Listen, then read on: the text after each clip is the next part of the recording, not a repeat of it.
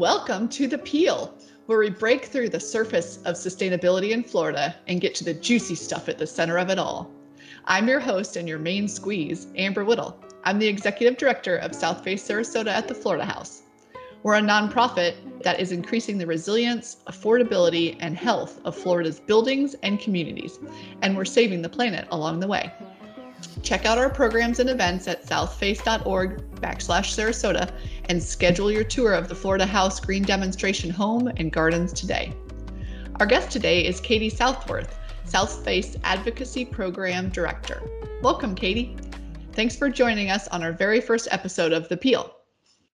Hey, Amber. So glad to be here. So, this is very interesting work that you do. I know that you are a lawyer by training. So, what kind of of education and previous experiment experience did you have that led you to Southface in this role? Yes, it's true. I am a recovering attorney and bureaucrat.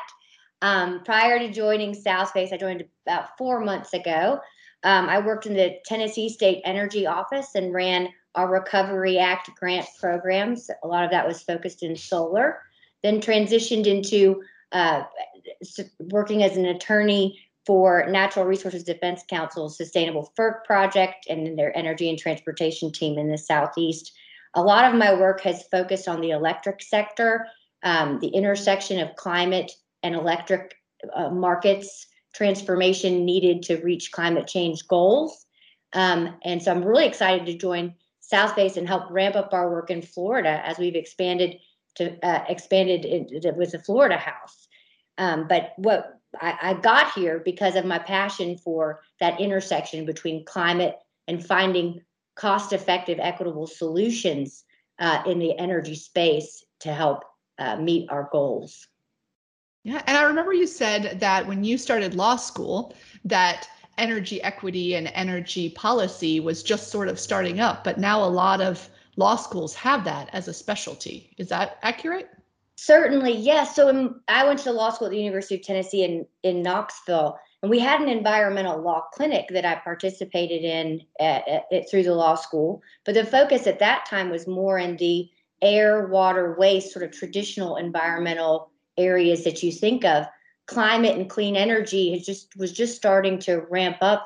Um, there weren't there weren't, for example, whole courses and tracks for climate and energy like you see now in uh, law schools, schools of public policy. I mean, there there are whole programs dedicated to sustainability and energy systems now. So there weren't as many uh, resources available at the University of Tennessee uh, to help get into this space. So I've learned a lot along the way um, as we had a growing growing interest in this area. But I would You're love a trailblazer. To, yeah, I would have loved. I would have loved to have gone through one of those programs. There's there's a lot of really good programs, and also uh, master's programs at law, at law schools now that a number of my colleagues and friends have gone back and enrolled in um, just to, to beef up their skill set. That's really fascinating because I had never really thought of law school and that being a specialty in it. You know, you hear corporate law and tax law and um, family law. So that's great that there's climate and equity law too. For sure. So um, PACE has a great energy uh, program. University of Vermont has a very strong environmental program, period, but they also have a good a good uh, energy and environment track as well. Um, so those law schools are really leading the way. Wow, interesting. So you mentioned equity and climate and that intersection, and that's really your specialty of how energy usage contributes to those two things. Is it the advocacy program at Southface focusing on anything else? So the advocacy program is is focused on equitable clean energy in the American South. So we're looking at climate uh, cost-effective solutions that that meet the sort of place-based concerns uh, in the region. We have a real focus on supporting local organizations and local communities to help design solutions that meet their needs. Um, and equity is an essential component of that um, because you're not going to design solutions in an energy system that we of the future uh, that works for everyone if you're not listening to the impacts that decisions are being made by utilities um, and and you know state and regional national level decision makers if they're not listening to the communities that are impacted we're not going to it's not going to be a sustainable result and we just won't get there right? Mm-hmm. So our focus is around climate and energy, but also, you know, jobs, economic development that comes with it, and supporting uh, growth in communities because uh, there's a real opportunity to meet the needs of people on the ground, not just not just you know uh, supporting uh, revenues for utilities. You know, I think that that sounds like a very noble reason and uh, strategy for bringing unheard voices into the conversation. Um, so I just learned recently that Floridians use energy in a different way than other states. So can you uh, give us a quick snapshot of how Floridians use energy and where it's coming from? Yeah, so Florida is a really interesting state when you look at the data, EIA data. EIA is Energy Information Administration, and that is a federal agency that collects utility and consumer uh, consumption data. Uh, they provide monthly, annual, and they, they do analysis of that. So if anyone's interested in learning more, go to EIA.gov. There's more than, if you're a data nerd, you'll really like uh, the resources that they're putting up there, and they're really expanding under the current administration the amount of information they're providing. Anyhow, that's my pitch for EIA. But re- Florida is really interesting in that within the electricity sector, you have a very small industrial sector usage. The, the bulk of the electricity consumption in Florida is coming from residential users. And so, what that means is that there's a real opportunity to work on residential building codes, residential energy efficiency, distributed energy resources at the customer level. That means that, that individual households can make a really big impact if we can get policies on the books that support residential customers. It also provides a really good touch point to talk about energy burden and energy costs to household households in Florida because they do make up such a big part of the consumption in the state. Talking to those residential customers about measures that they can do to, to reduce their energy burden, but also providing policies and incentives to support them as they try to make smart investments in their own home is, is, is a real uh, big play, good play for Florida. I'll note that Florida also has a very high, uh, relative to other states, consumption of petroleum fuels. The transportation sector is another big part. Um, a big slice of the energy consumption in Florida, accounting for about 40% of energy consumption, which is pretty high relative to other sectors compared to other states. And it may be because you have the smaller industrial sector, but overall, uh, Florida is the third largest transportation fuels cons- uh, cons- uh, consuming state in, in the US. Um, and a lot of that fuel is imported to the state. So there's a real opportunity to transition over to electrification and all the economic development that comes there because you can generate the power that goes to fuel those cars in Florida rather than buying it from other states. So overall, Florida imports about 70% or more of its energy, the, the fuels that it uses for its energy. So that's significant. That really, really is. You do have a good chunk from nuclear, and that, of course, is generated. You know where the where the plant's located. You have some pretty high, comparatively, biofuels contribution to your resource mix, and a growing amount of solar. But really, you're importing a lot, and those dollars are going out of the state. So um, that's another area. It's a unique feature of Florida, and it's another area where there's you know a challenge, but a big opportunity uh, to to grow jobs and make some change there. Yeah, and I didn't that I guess for Floridians that probably doesn't surprise us because we're a huge retirement state. And so we don't have a lot of jobs in industry. We're mostly residential and I guess people drive and buy a lot. Mm-hmm. Uh, we just had a solar lecture here this morning by Andrew Tanner, and he was saying in Florida, in our community, every year there's 50% more solar users. So solar users are increasing by 50% every year. And I think that that's amazing. And I know that TECO, which is the Tampa electric company just north of us, uh, they have about 15% of their energy that's coming from solar. So even the utilities are really expanding um, their large solar fields versus the distributed that you were talking about, which is huge potential for individuals to have it on rooftops and and generating the energy very close to where they're using it. Yeah, Florida is really in, interesting for solar, and that it, especially in the last five years, 2020 was a huge year for solar. Florida ranks number three out of all the states in the U.S. in terms of solar capacity installed. And in 2020, there were almost 3,000 megawatts of solar that came online. That is a really big number. Florida is also projected to be the third largest state in terms of growth over the next decade for solar, and I expect that could change depending on um, uh, legislation that's currently being that is being proposed. Um, but are you talking about the net metering legislation that's being proposed? Because that was going to be my question: is is that huge increase going to be utility scale or distributed energy, like individual homeowners or both?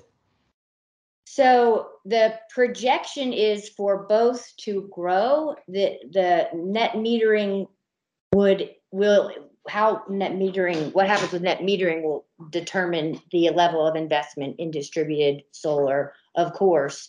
But um, both residential or residential or just distributed solar have grown. Uh, both that and, and utility scale have grown significantly over the last five years, although the utility scale has grown proportionally eh, more, much, much more, much faster. Um, Can you give us a little um, tutorial on net metering and how it will affect the residential solar? So, net metering, the definition of net metering depends on who you ask, right? So, there's federal legislation, uh, EPA Act 2005 uh, that required public utilities to uh, to in, to uh, implement net metering policies. And so net metering, but but the way that that's actually happened, that mandate and that creation of this net metering requirement has been interpreted in a variety of ways. So, for example, you'll see some utilities that say well, we'll step back. The concept of net is is similar if you think of net in other contexts.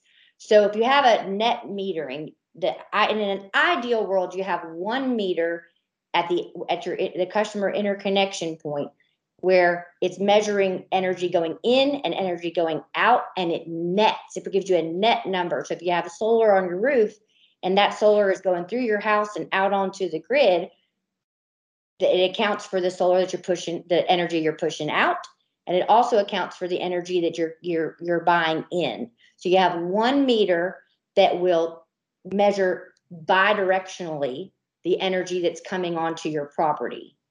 So in an ideal world, you get one meter at the end of the month. The utility trues up how much have you put on, how much have you have you bought, and it allows customers to participate in the marketplace and get credit for the value that they're providing to the system. Now, there are other utilities that interpret net metering to to, uh, to that they can satisfy that requirement by having two meters. One meter which measures what's going in, and then you have a separately metered uh, distributed system. So your your solar panel system would be have a separate meter, which is more expensive, right? And it's one way measuring your energy that goes out. So you don't get the credit for that netting. Uh, it costs more. Um, and the, the argument often by utilities is that you need two meters so that they can manage their system because of like reliability types of considerations. But the truth is that uh, on the smaller side of you know these systems that are you know a couple kWs, it's not as if the it's going to make much of a difference in most cases to the distribution system and manage management of reliability. But that's the conversation that often happens around that. So net metering uh, is intended to be one meter that measures bidirectionally, but sometimes it's implemented in a way where you have two meters and one one's looking one way and the other one's looking the other way. Yeah, and that's what we've heard from our from our solar partners is that if they get rid of net metering, it doubles the cost of solar for residential properties because obviously um, energy is coming in at night and going out during the day. So this would just be you paying for the energy coming in, but you would not be, be reimbursed by the energy going out. And so it would just gut the solar en- industry um, after costs coming way down over the last 10 years and um, number of people going up.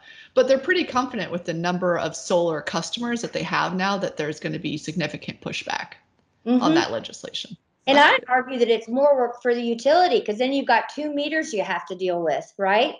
Yeah, exactly. one smart meter, and you can you can, eh, but but anyhow, it is definitely going to be a content continue to be a contentious issue for the coming months in Florida. And I believe folks at Vote Solar and other organizations are engaging on, on that very issue uh, right now. So, getting back to our history of energy in Florida, can you talk about the challenges and the opportunities that Floridians have um, when it comes to our energy?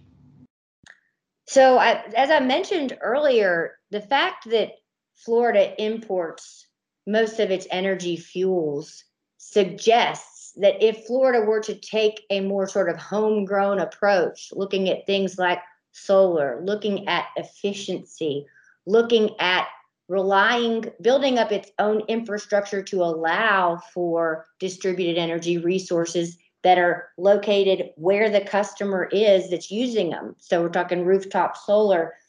That would from an energy independence perspective and a, a reliability resilience perspective uh, there's a huge opportunity in florida for that as well as transitioning over towards electric vehicles um, given that Florida has such high consumption of petroleum fuels. I know that part of that is because of the tourist industry as well, but the air quality impacts, um, infrastructure concerns about getting petroleum where you need it with hurricanes and all of that. I mean, there there's a real opportunity to look at switching to EVs, but then also making sure that the electric system is cleaner um, and and that that customers are being able to you know generate their own their own value by putting DERs on on on the grid.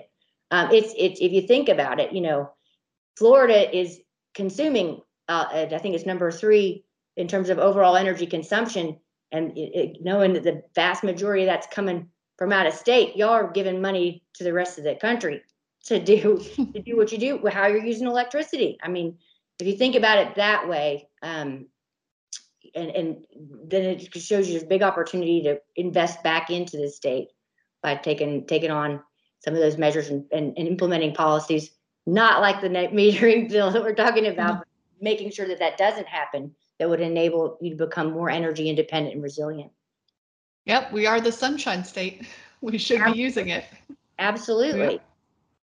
So, what could Florida look like in the future if we get this right?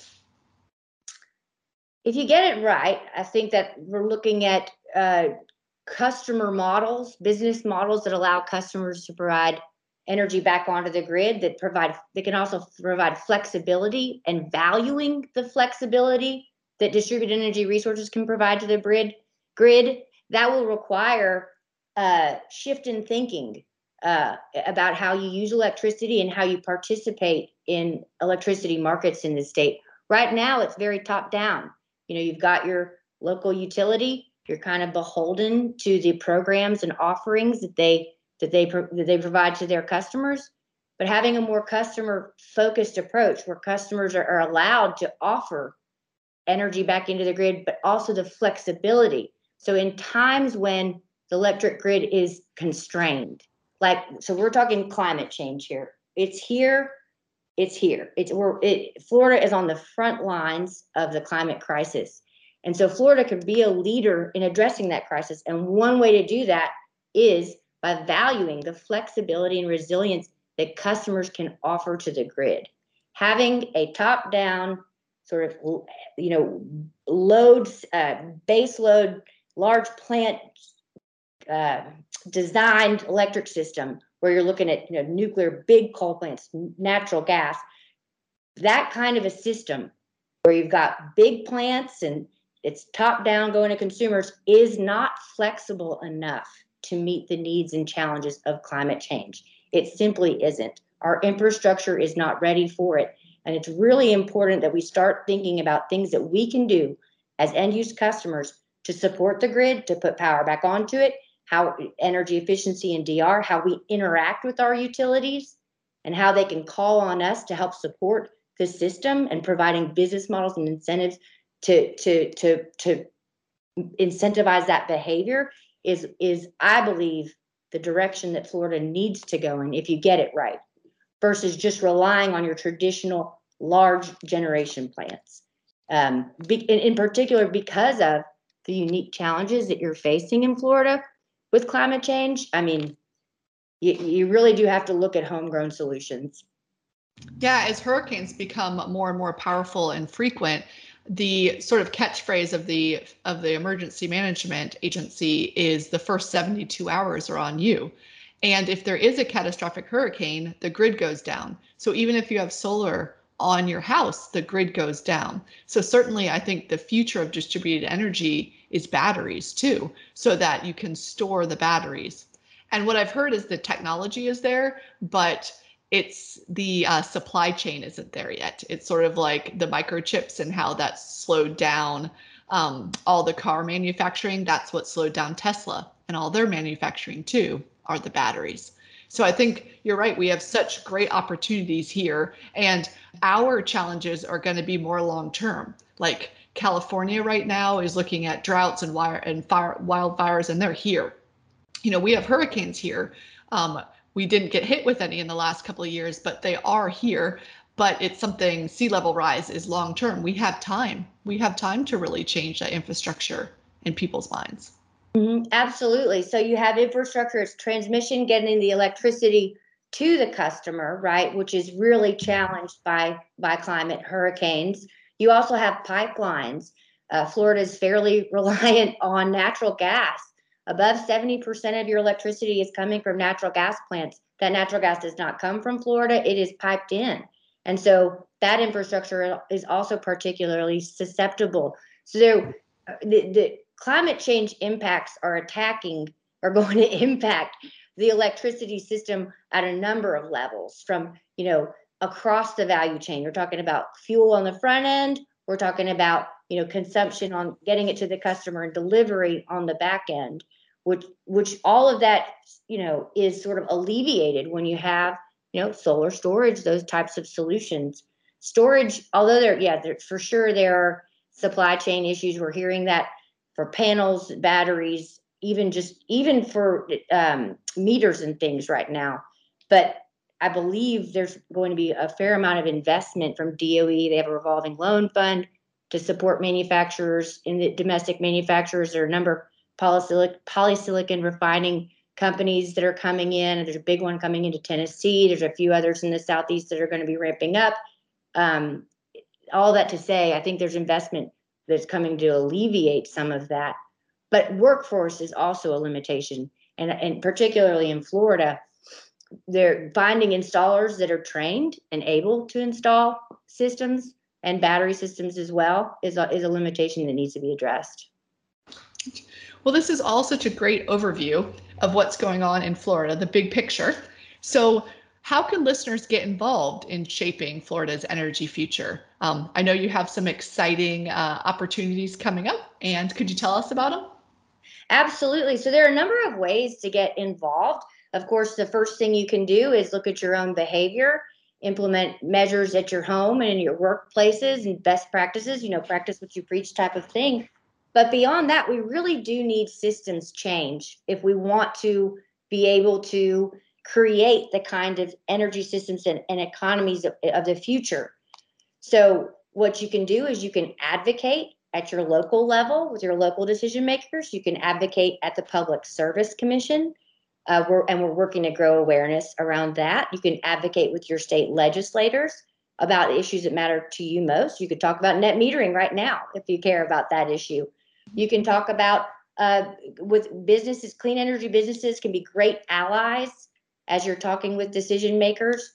Uh, universities can also be good good allies when it comes to research and development and designing solutions that are place based and tailored for Florida.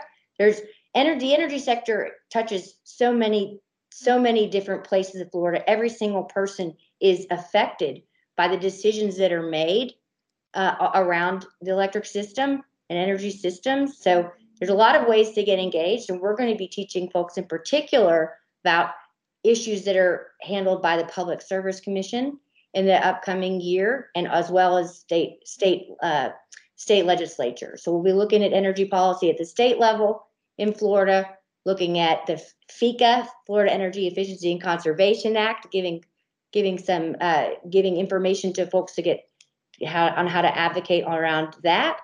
Um, and we'll also be doing just some more general education so that folks understand how the system works. Where is the energy coming from?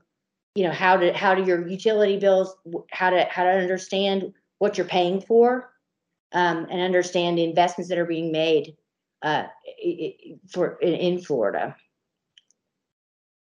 Excellent. And I think you have some workshops coming up and you have an open position for a Florida advocacy person. Yes, thanks, Amber, for giving me an opportunity to pitch that. We have a position open. It's advocacy project manager, and we we're that position will help us uh, in delivering eight workshops next year to talk about these issues that we've been to dig in a bit further in the issues that we've been talking about today. We're going to be doing an, a 101 seminar. We're going to talk about energy efficiency. We're going to be talking about solar, transmission, equity, climate. We're going to be hitting hitting doing all the bases uh, in that in that workshop. So we we're really eager to find a person who wants to support that work and then dig in as we get it more active at the Public Service Commission, which is going to be really fun. And you can find information on those workshops um, on the Southface Eventbrite page, correct? Um, and is it also on our website? Yes, information on how to register uh, for the events is posted on southface.org. You can find that there. All right. Well, thank you, Katie, and thanks for listening to The Peel. To get involved with Southface Sarasota at the Florida House, visit southface.org slash Sarasota. To donate, text SF Sarasota to 44321. Until next time, stay sunny.